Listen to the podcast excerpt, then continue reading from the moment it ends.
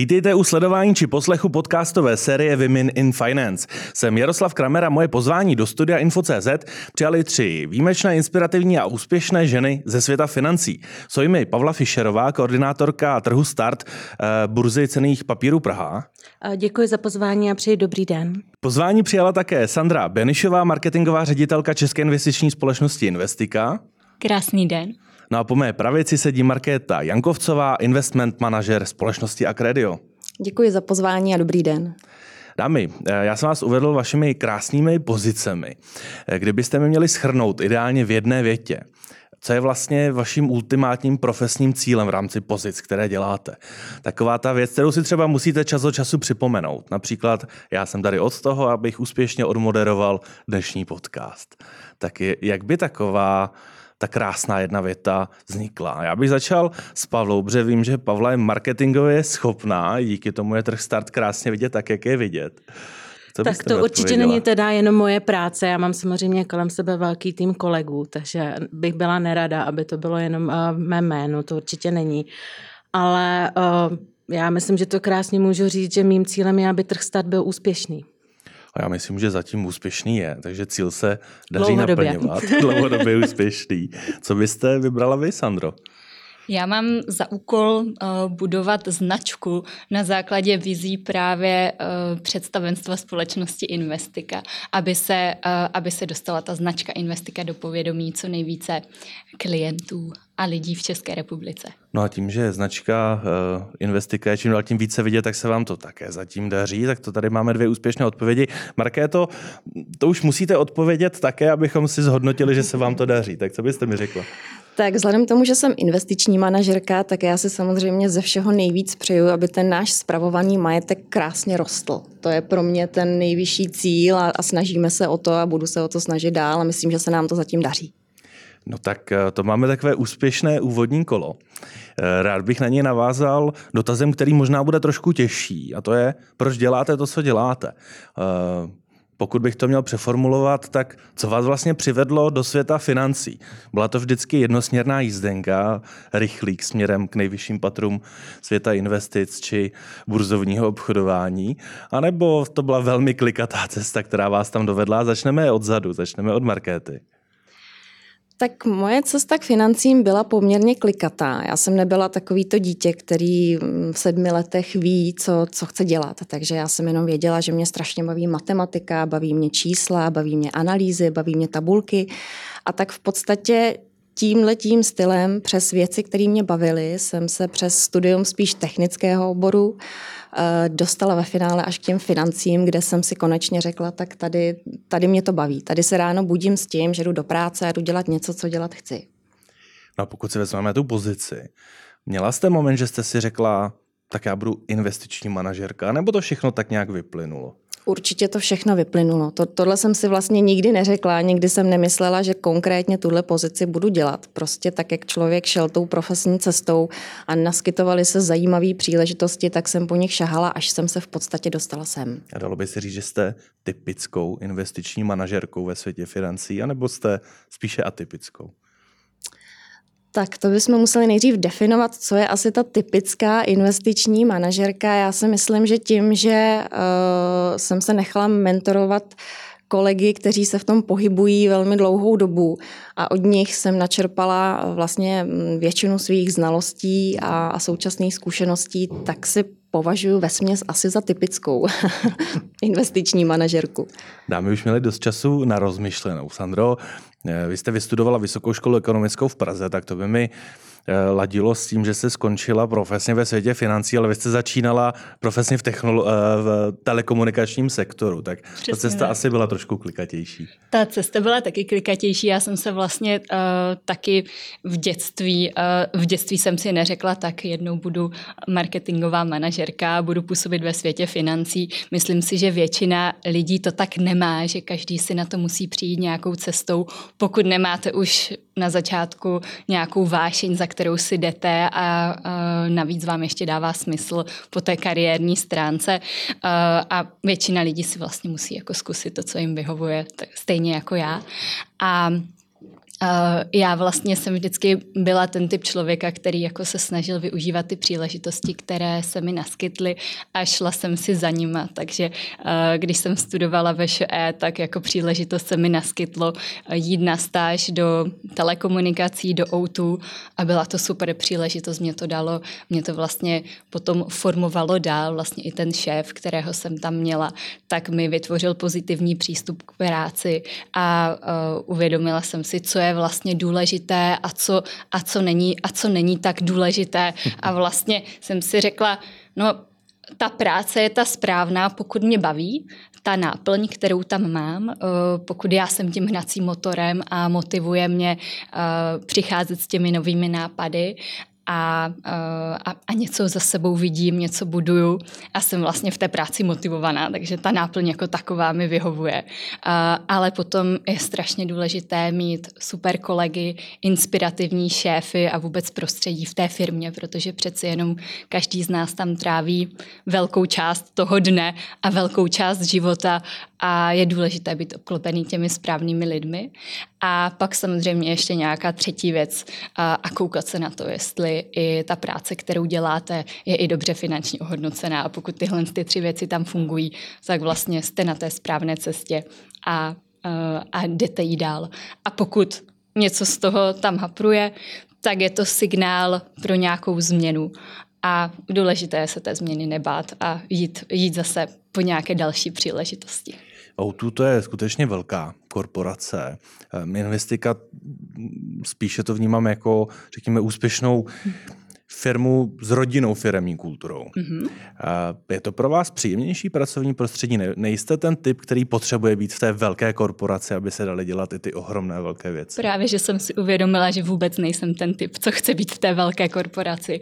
A to prostředí v investice mi naprosto vyhovuje tím, že vlastně mám ten pocit, že můžu přímo ovlivnit to dění v té firmě a že můžu se podílet na vývoji těch produktů, kdežto když jste, když jste v té velké korporaci, tak jste takový jako bezmocný.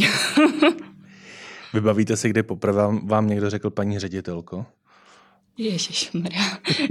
bude to, bude to uh, hodně nedávno. A bylo to příjemné, nebo jste se tak trošku ošívala, že na to nejste zvykla?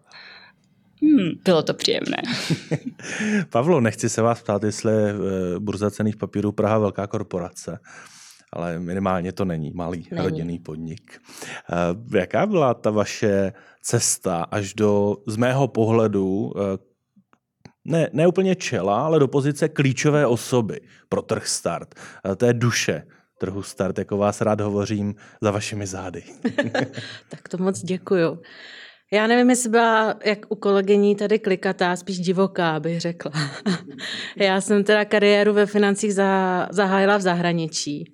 Uh, je to hodně dlouhý příběh, já se tady nebudu rozpovídávat, ale uh, štěstí a náhoda, už to tady i zaznělo, bylo to i o lidech. Uh, myslím si, že když člověk jde na pohovor, tak už musí v tu chvíli cítit, že to tam jako klikne. Že, že, že s těma lidma si rozumí a že s nima dokáže pracovat. A já jsem v podstatě začínala tím, že jsem začínala v zahraničí, tak jsem začínala úplně od začátku. Eh, jako holka, která objednávala čaj a vyskartovala všechny papíry ve firmě, co byly. Ale už na začátku mi bylo řečeno, ehm, protože mě přijímá majitel firmy, že chce, abych se vypracovala, takže jsem začala studovat.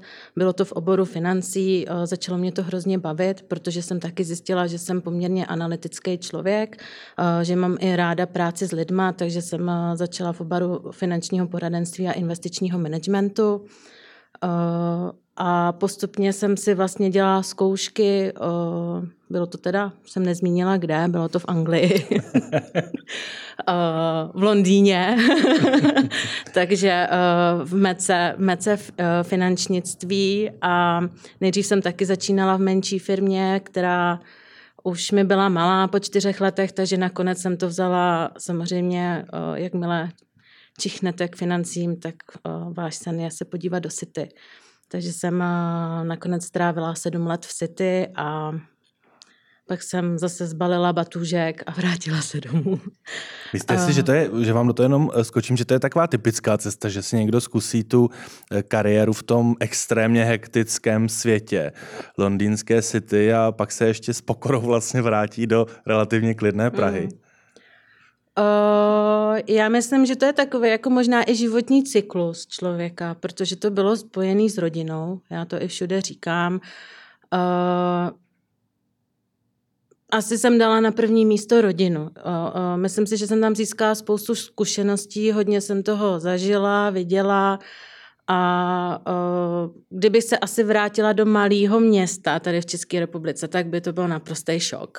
A nevím, jak dlouho bych tam vydržela. Ale tím, že jsme se přestěhovali do Prahy, tak to zase takový jako rozdíl nebyl. Je, je to jako pomalejší samozřejmě, ale je to pořád hlavní město. Já jsem se pustila hned do další velké výzvy. Uh, sice jsem ve financích pracovala, ale nikde ne na straně burzy. Uh, což byla zase taková jako štěstí a náhoda, kdy jsem se prostě rozhodla poslat svůj životopis a tady jsem a uh, nabídněte mi, jestli můžeme spolu spolupracovat, jestli si klikneme i mezilidsky. Uh, kliklo to, jsem ráda, jsem už vlastně na burze pět let, teď v srpnu to je opravdu jako přesných pět let. Práce mě hrozně baví, tak jak mě bavila v tom Londýně, z toho Londýna čerpám z mých zkušeností, z toho, co jsem tam zažila, takže já jsem spokojená. No a kdy naposledy jste si třeba jenom sama pro sebe řekla, tak tohle by se v Londýně nestalo? Ty jo. Stává se to? Uh, jo, někdy asi jo. Um, no, jo, stává se to. Ale zase jako v tom Londýně se stávaly jiné věci. Je to tam samozřejmě na jiný úrovni než tady v České republice, protože už mají za, za sebou spoustu let, kdy eh, na tom kapitálovém trhu pracovali a posunuli se, sam, to víme, to musím tady nikomu vysvětlovat, jsou úplně na jiný úrovni, posunuli se úplně někam jinam. Ale myslím si, že tady se s tím dá pracovat a že tady je strašně velký potenciál. A to je to, co mě prostě žene dál, to, co mě motivuje. Není to lehký. Eh, zjišťuju, že eh, lidé tady hodně přejímají informace a už se nezabývají tím, jestli to třeba opravdu pravda. Že ty informace neanalyzují a pak nezjišťují, že to vlastně trochu jinak a uh, do toho já se prostě pouštím. Jo. Já jim i dávám prostě jako, uh, bavíme se o tom a, a ptám se jich, opravdu to tak je a najednou zjistíme, že to třeba úplně jinak. Jo, není to lehký, ale dá se s tím pracovat. Mimochodem k tomu e, tématu celkově i třeba komunikace za Eh, řekněme, tu serióznější část finančního a investičního trhu eh, versus eh, to, co je schopno dopadnout do mailových schránek lidí. K tomu se možná ještě částečně budeme věnovat, protože to jsou možná takové mm, větrné mlýny, se kterými musíte bojovat všechny. Ale to, co říkala Pavla, mě přivedlo takové dva doprovodné dotazy. První je, co je taková, řekněme, vaše nejlepší vlastnost nebo výhoda, kterou máte pro svou profesi? Pavla zmínila tu, anal, tu analytiku, že je analytická, tak co byste vybrali vy dámy? Co je taková klíčová věc, díky které jste úspěšné? Tak mě vždycky strašně bavilo nějakým způsobem zpracovávat informace. Získávat ty informace, třídit je, dávat jim nějakou formu, nějakou podobu a získávat z toho nějaký výstup. A mě vlastně strašně dlouho trvalo, než jsem zjistila, že tohle je to, co mě baví a co mi nějakým způsobem jde, protože to, to není něco, co, co můžete jako zjistit na střední škole nebo, nebo ani na začátku té kariéry. A vlastně ta moje cesta k těm financím byla klikatá právě proto, že mi trvalo dlouho, než jsem tohle si uvědomila, než jsem to zjistila. A ty finance mě pak vlastně ukázaly, že tam se to dá použít. Takže pro mě je to asi tohleto, prostě schopnost vnímat informace, zpracovávat je a nějakým způsobem z toho získávat zajímavý výstup. Přesto, abyste jako investiční manažerka byla úspěšná, tak musíte umět i správně do toho vložit ty třeba čísly neměřitelné věci. Eh, to, na co se třeba investoři rádi orientují, eh, i když tomu nemusí aktuálně odpovídat čísla, nebo to, jaký jsou. Eh, umíte to správně kombinovat tyto dva světy, nebo si čistě jedete podle své analytiky, svých čísel a zatím to výjimečně vychází? Tak já si myslím, že ono v podstatě, ať už se informace reprezentuje číslem, nebo i nějak jinak, pořád je to jako informace, kterou získáváte od těch lidí třeba pro které my děláme asset management. To znamená, že máte pravdu, ne vždycky je to něco, co se dá dát do tabulky a sečíst a potrhnout, ale tak jako tak je to vždycky informace, kterou můžete do toho nějakým způsobem zakomponovat, zhodnotit a na základě toho se potom rozhodovat v tom investičním procesu jako takovém. Ne, no úplně krátce, když eh, za vámi přijdu a budu mít eh, naprosté přesvědčení o určitém typu investování, řeknu vám, že eh, moje srdce si to žádá a vy s tím nebudete srozuměna. Budeme spolupracovat nebo ne? Já si myslím, že spolupracovat můžeme vždycky. Ono to je vždycky o dlouhém dialogu a, a vlastně nějaké práci s tím klientem před tím, než vůbec zahájíme ten investiční proces a myslím si, že eh, vlastně tak to má i jako být, jo? že tam prostě k nám přichází lidi, kteří mnohdy nemají konkrétní představu, co přesně chtějí a jak to chtějí. Mají nějakou představu o tom, kde by chtěli být a jak toho třeba i dosáhnout. My máme nějakou představu, dáváme to dohromady, spolupracujeme na tom společně a vždycky najdeme nějaký, uh, nějaký společný cíl, kam, kam se ve finále dostaneme. Takže můžete klidně přijít. To, co jste popisovala, to krásně platí pro svět eh, marketingu, že eh, můj zadavatel, můj šéf má, má, má cíl a já musím být ten, který nadraftuje tu cestu, ale bych eh, se vrátil k té původní otázce, co je u vás taková ta klíčová vlastnost, která může za to, že aktuálně působíte úspěšně na pozici marketingové ředitelky? Hmm. A když o tom tak přemýšlím, tak uh, vlastně uh, to, co mě asi definuje, tak je to, že tam, kde ostatní vidí nějaké překážky, tak já tam vidím příležitost. Já se vždycky snažím být hnacím motorem těch věcí, nečekám, až mi jako pasivně přistane nějaký úkol, který já splním, ale často, často si třeba i já vlastně tu práci stížím tím, že, si, uh, že, ty, že ty úkoly si hledám, mám ty nápady, které bych chtěla realizovat, aby se ty věci posouvaly dál v té firmě. Takže a vlastně se těch věcí nebojím. To je asi taková jako klíčová vlastnost, kterou mám já a důvod pro to, že jsem tam, kde jsem. To tak trochu předpokládám, že snad platí pro všechny tři z vás dámy, že pokud je před vámi překážka, tak eh, nejdete oklikou, ale prorazíte ji možná úplně na první dobrou. Potvrdíme si, že to tak je? Musí to tak být. Nevím, jestli úplně na první dobrou. Někdy se tomu říká postupné zahřívání žáby. Sandro, a ten druhý dotaz, eh, na který mě přivedlo předchozí povídání Pavly, ehm, je ten světový kontext. Ty byste měla říct, eh, co vy nebo vaši kolegové děláte opravdu na světové úrovni. Nebo byste chtěli dělat na světové úrovni, tak co byste vybrala? Hmm. Náročné. Samozřejmě můžete říct, že úplně všechno. um, přemýšlím. Případně pokud by Markéta věděla na první dobrou. Tak eh, většina mých kolegů vlastně má zkušenosti i s, s prací v zahraničí. Já vlastně z té své historie, byť ještě ne úplně finanční, taky. Takže já si myslím, že ty jakoby zkušenosti eh, z toho velkého světa nějakým způsobem máme všichni a prostě se snažíme to tady posouvat tak, aby, aby i tady to mělo tu světovou úroveň a myslím si, že se nám to ve finále i docela daří, takže, ehm, takže se o to snažíme. Doplnila byste ještě něco? No tak eh, když, eh, když to vztáhnu právě na to, co děláme v investice, tak eh, ten biznis, kterým děláme, tak je, tak je úspěšný v tom, že jako nezůstáváme jenom uh, na tom českém písečku, ale vlastně už ten náš realitní fond Investika uh, působí i v zahraničí a ty příležitosti využíváme i v zahraničí. Takže ještě dva roky zpátky jsme měli nemovitosti eh, v České republice, mm. ale už tehdy jsme byli vlastně nejdiverzifikovanějším realitním fondem na trhu. Ale vlastně postupně jako se to pořád všechno rozvíjí a uh, už jsme v Polsku, v Chorvatsku, ve Španělsku a vlastně já sama, sama vidím, že za ty uh, tři roky, co jsem v investice, tak ten biznis je někde úplně jinde. Prostě rosteme takovým dynamickým způsobem, který by nám mohli vlastně závidět i světové firmy. Pavlo, nám, vám se ta světovost hezky vrací v tom, že řada firm, které vstupují na trh start, tak má skutečně světové ambice. A, takže je to možná i pro vás takové uspokojující, že pomáháte z Česka částečně dostávat firmy do světa. To je určitě důležitý, ale já bych to i trošku obrátila, že někdy mi přijde, že se hodně díváme na ten velký svět a zapomeneme, jaká je ta naše česká kotlina. Jo, že, že to, co funguje ve světě, nemusí úplně jako fungovat třeba u nás. Takže já myslím, že je dobrý jako se inspirovat to, co se v tom světě jako děje, ale na druhou stranu si musíme i snoupnout nohama na zem a, a podívat se na to, co je kolem nás a jestli to bude i tady tak fungovat.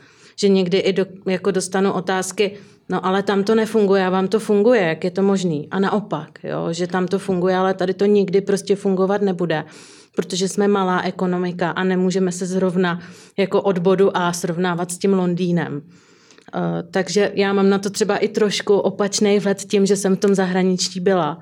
A vím, že i oni tam začínali od nuly a my musíme udělat přesně to samé. Dámy, co mi na první dobrou spojuje všechny tři vaše pozice, je to, že máte na svých bedrech velkou odpovědnost.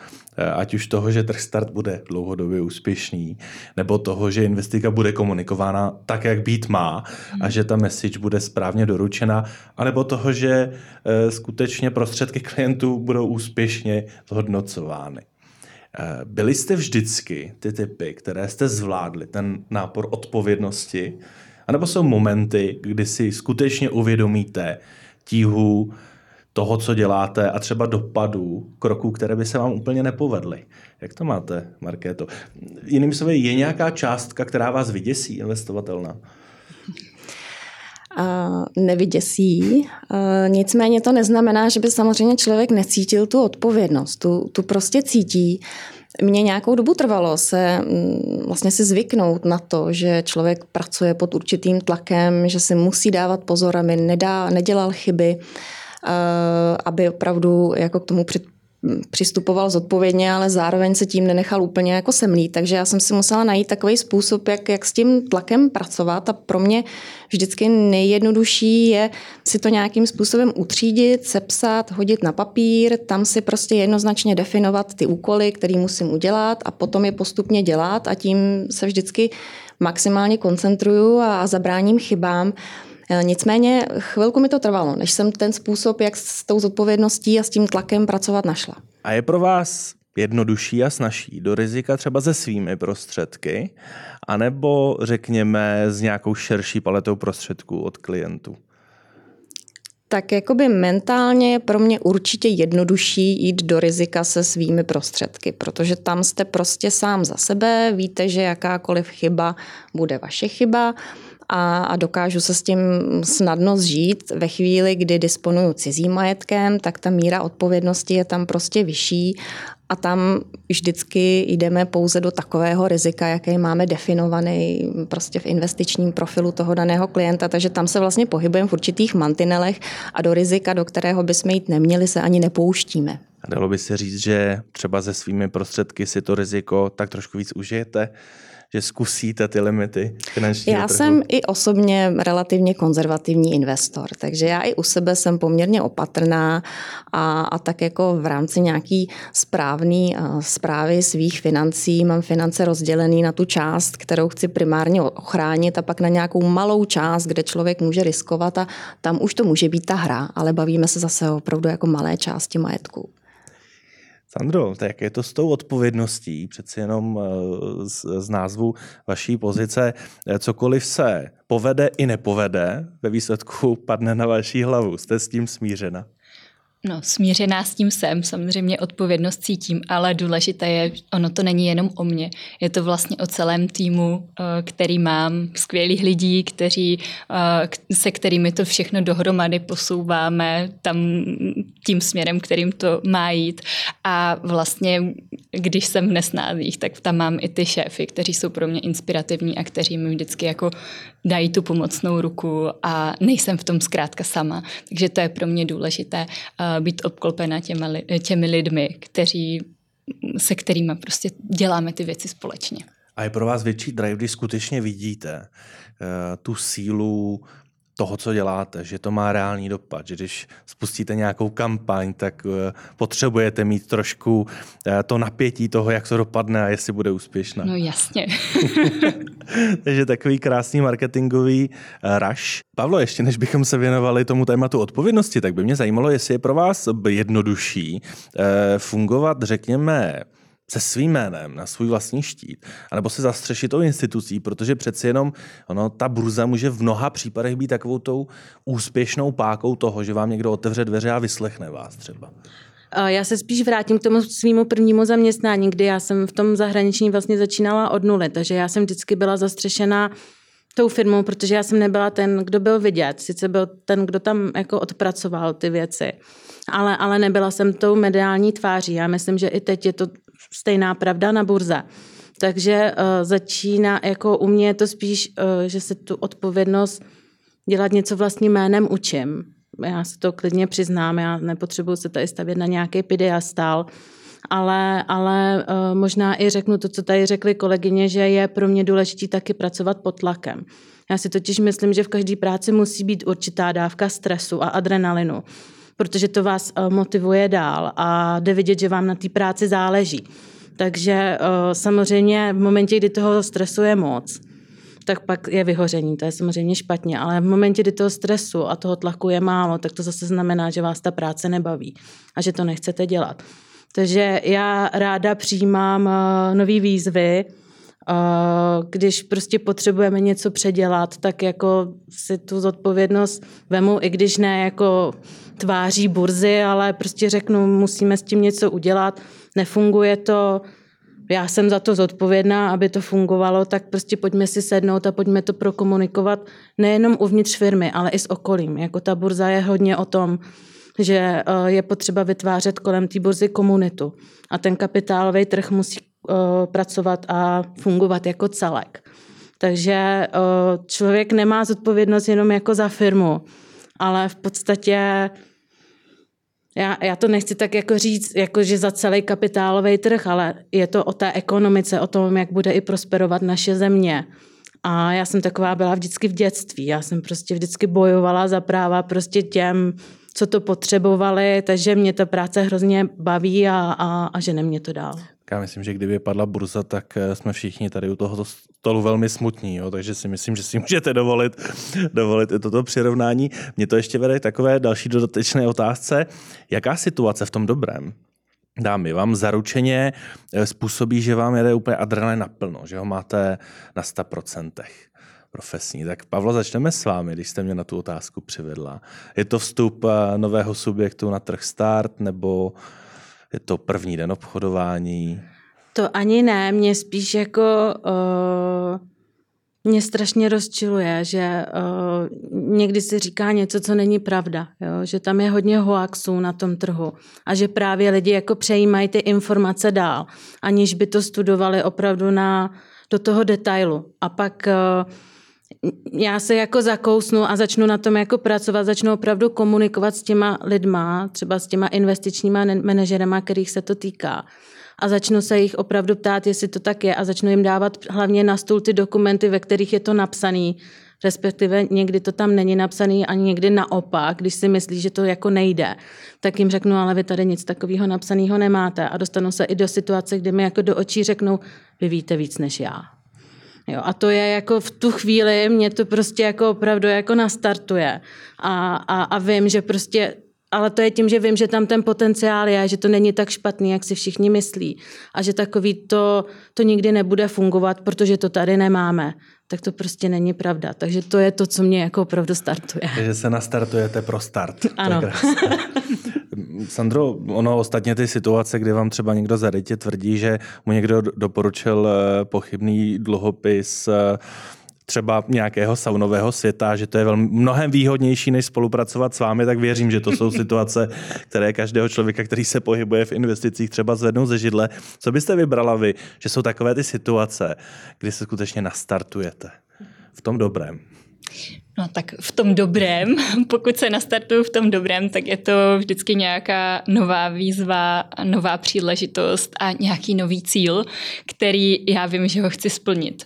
A já po těch věcech jdu, jdu po hlavě A jako vždycky se říká, že je důležité mít nějaké jako adekvátní cíle, aby vás to vždycky motivovalo. Ale ale pro mě ještě ten cíl musí být trošku jako ambiciozní, mm-hmm. aby, uh, abych tu motivaci cítila a šla, a šla potom.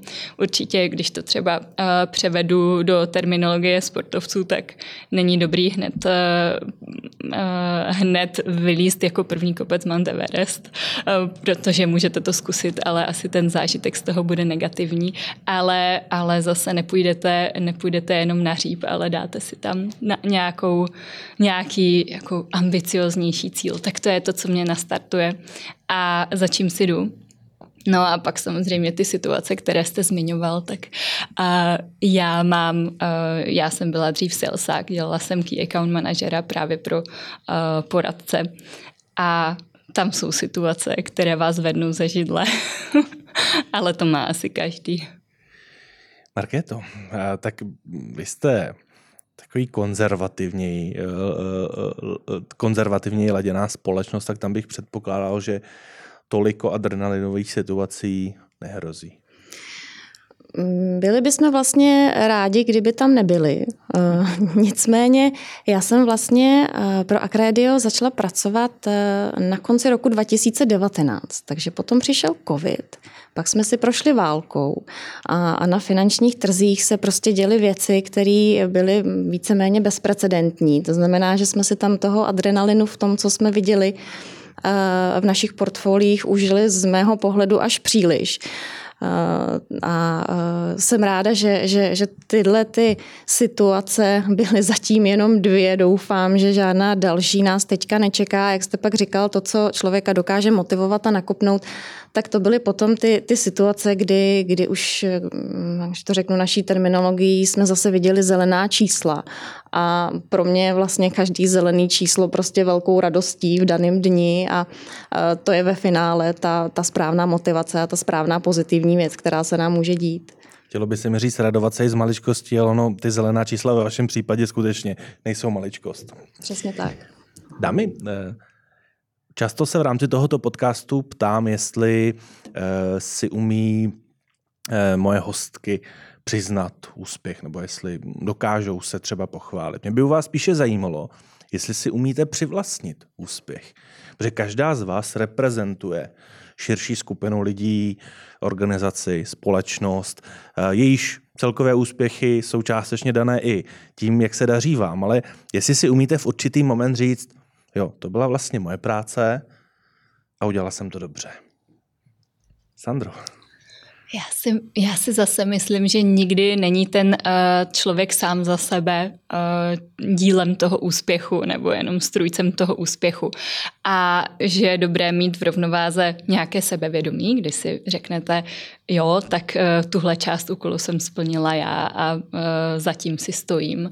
Ale, uh, ale vlastně pak je tam důležitá i ta pokora. Uh, říci, já nejsem jediná tady pod sluncem, nejlepší na světě, nejchytřejší. O tom ale... žádná, ale tohle není pokorný podcast. Tady si můžete skutečně uh, třeba vybavit i situaci, kdy nějaká vaše původní myšlenka byla mm-hmm. natolik úspěšná, uh, že to zahýbalo trhem a vy jste si pak doma otevřela otevřela eh, krásnou láhev vína řekla jste si, tak to byla moje práce.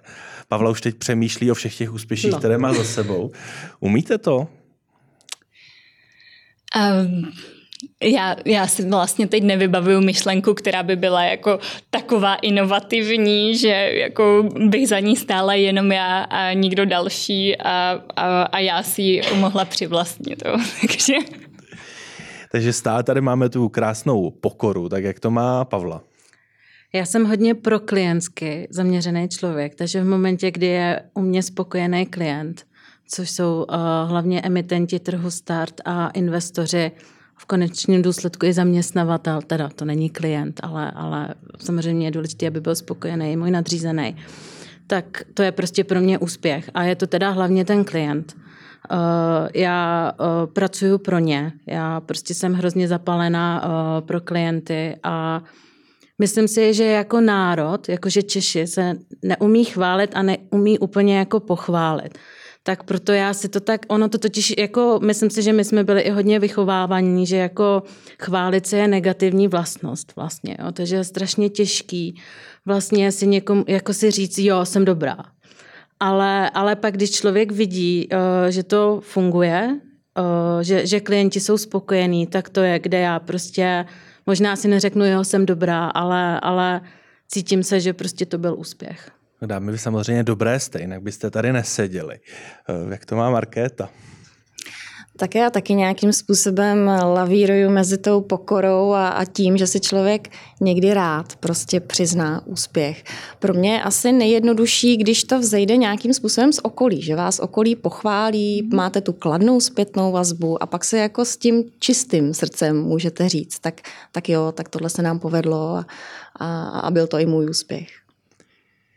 Dámy, stává se vám, že vás spíš okolí, třeba když jdete na první pracovní schůzku s někým, eh, spíše podceňuje, spíše přeceňuje, anebo umíte vyslat ten správný realistický signál, jaké jsou vaše dovednosti a co od toho očekávat?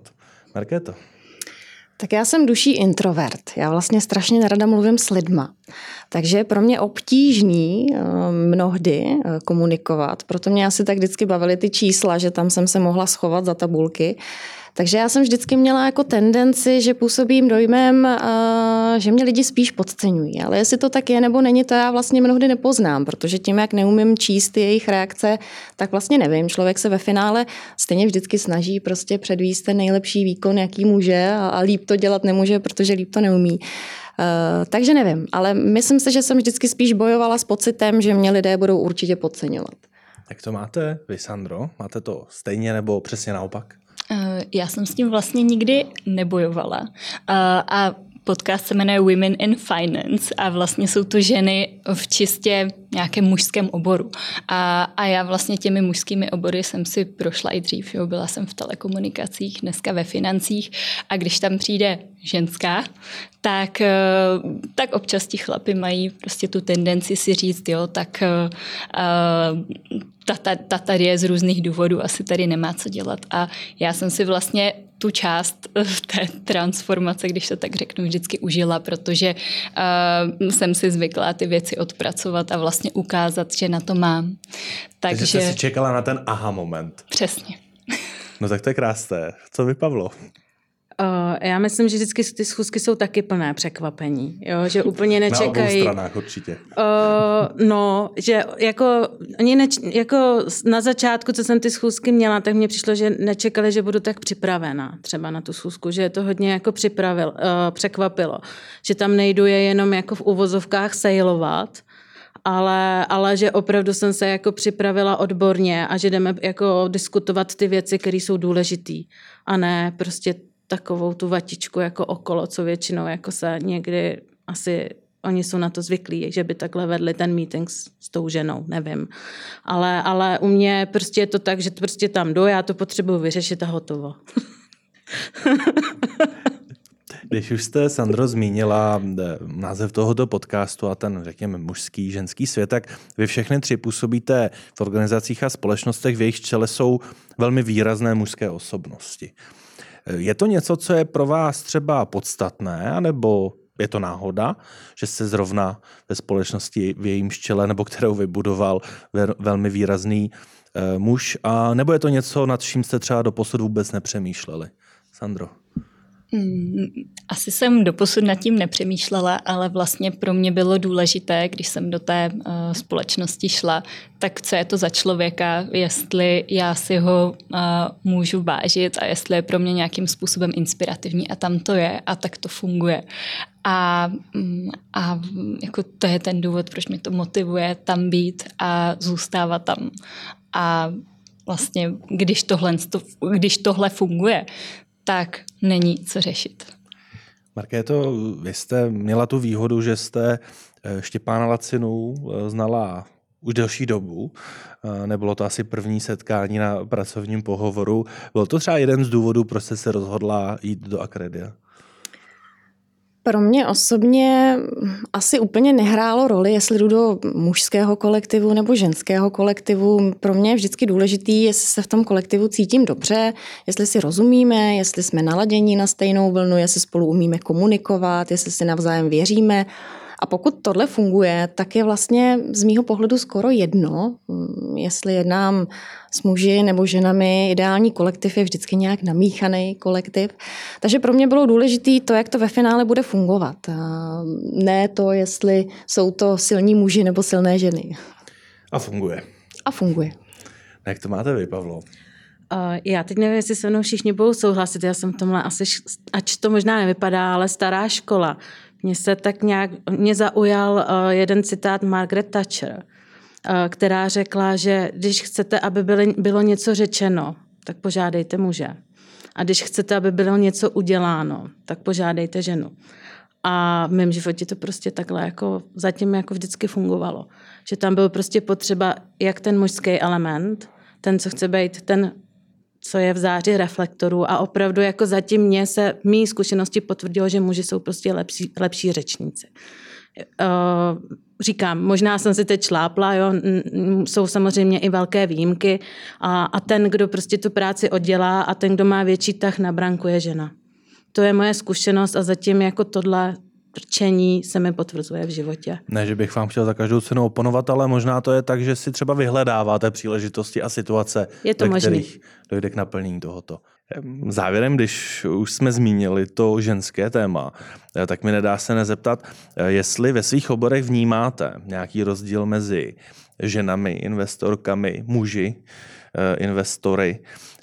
Nedávno vlastně v době natáčení podcastu včera, ale v době vydání eh, podcastu nedávno vyšel velmi zajímavý průzkum, myslím, asociace eh, kapitálového trhu o tom, že eh, ženy jsou lepší investorky než muži, akorát, že neinvestují.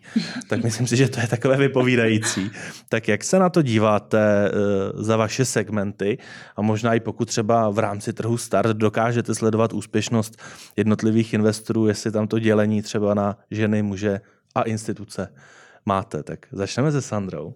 Uh, ženy obecně ve všem, co dělají, myslím si, že jsou opatrnější. A v tom investování to jde vidět, to jde vidět taky. Uh, a vlastně to, co jste řekl, tak bych podepsala. Oni, uh, oni vlastně tou svojí opatrností uh, to dochází až k tomu, že neinvestují vůbec, protože se investovat bojí. Uh, vnímají tam bariéry, že přijdou o peníze, uh, že vlastně třeba ani neví, tápou, do jakých produktů ty peníze dát.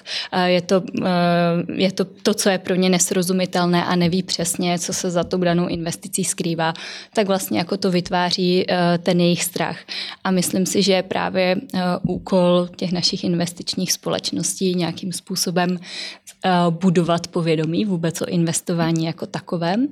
A, a právě my v investice se snažíme o to, aby ty produkty, se kterými přicházíme, tak byly právě srozumitelné uh, pro kohokoliv, uh, pro jakéhokoliv občana České republiky, aby tomu rozuměl. A, a právě tímhle se jako rozboří taková ta prvotní bariéra toho strachu. Proto my máme úspěšný realitní fond, protože v České republice um, každý chce investovat do nemovitostí, těm nemovitostem eh, rozumí, může, se na ně, může si na ně šáhnout. Je to jakési to reálné aktivum, kde každý si představí, jasně tady je nějaký nájemce z nemovitosti, eh, přichází, přichází do fondu nájem od bonitních nájemců a to je to, co tvoří ten výnos. A protože tomu ti lidi rozumí, tak se vlastně jako investovat do toho fondu nebojí. A stejně tak vlastně i ty další produkty, které máme, ať monet energetika, která uh, vlastně zase uh, je money market, takže tam, uh, když lidi investují, tak, tak často jsou to spořáky, myslí si, že je to investice, tak máme nějakou alternativu právě pro ně, pro ty začínající investory, kteří doteď byli, uh, byli zvyklí nechávat peníze jenom na spořících účtech, tak to je třeba další produkt, který je úspěšný, protože zase je pro ně srozumitelný a ví, co zatím je. A stejně tak další produkty.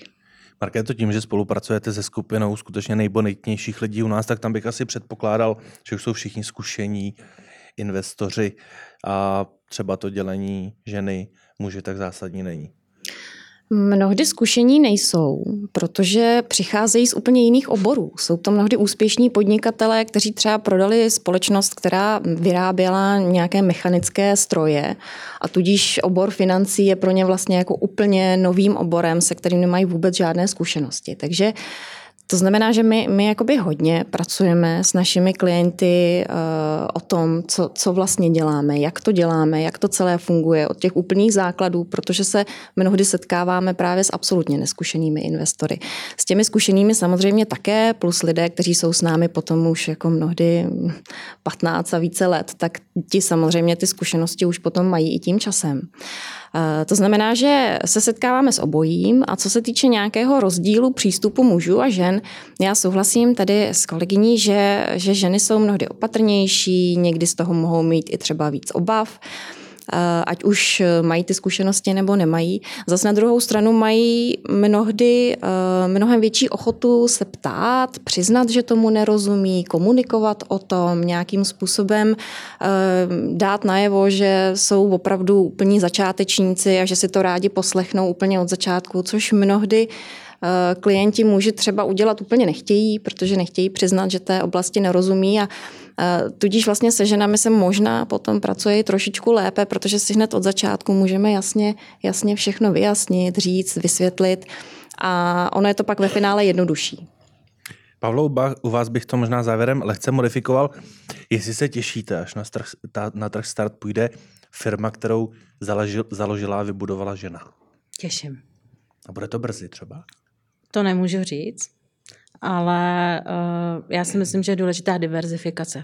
Takže jako já jsem vždycky zastánce diverzifikace ve všem, v investičních portfoliích, uh, na trhu start, uh, i co se týče firm, takže se těším, až budeme mít první majitelku, která se rozhodne vstoupit se svojí firmou na burzu. Dámy, úplně závěrem rychlé kolečko. Navázal bych na to, že se třeba v Česku úplně neumíme pochválit.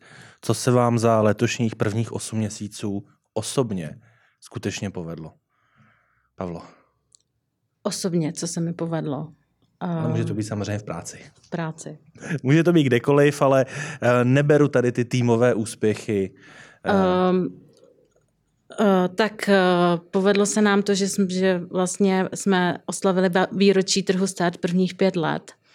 A uh, myslím si, že se dotahujeme a že se i mně částečně povedlo uh, pracovat uh, jak interně, tak externě dát dohromady to, že děláme poslední změnu vlastně na trhu start, že přecházíme na kontinuální obchodování a uh, ty jsi mě úplně tou otázkou zaskočil. Jako já, já úplně, jako tím, jak všechno prostě postupně jako posouvám dál, tak já to nedokážu úplně takhle jako zhodnotit. Jako mě každý ten posun hrozně těší a jde vidět, že se to prostě posouvá. Takže já spíš jsem ráda, že uh, jdeme krok za krokem a opravdu, když cítíme, že to potřebuje změnu, tak tu změnu uděláme.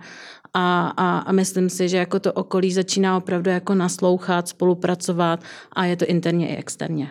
Sandro? No, já to mám vlastně uh, dost podobně, protože jako vnímáme vždycky nějaké ty jako malé krůčky, uh, po kterých si řekneme, jo, super, očkrtáváme si, cíl splněn, uh, povedlo se to. A, a vlastně za poslední půl rok, pokud to vztáhnu na tu naši investiční společnost, tak se nám podařilo přijít s novým produktem a dosáhnout do, nebo přesáhnout hranici 20 miliard pod zprávou, uh, mít nové akvizice do našich fondů, takže jako těch tak úspěchů zase je hodně. hovoříte v množném čísle, tak co byste tam našla, že byla ta vaše klíčová přidaná hodnota? Já jsem se třeba hodně na vývoji toho produktu Efektika podílela.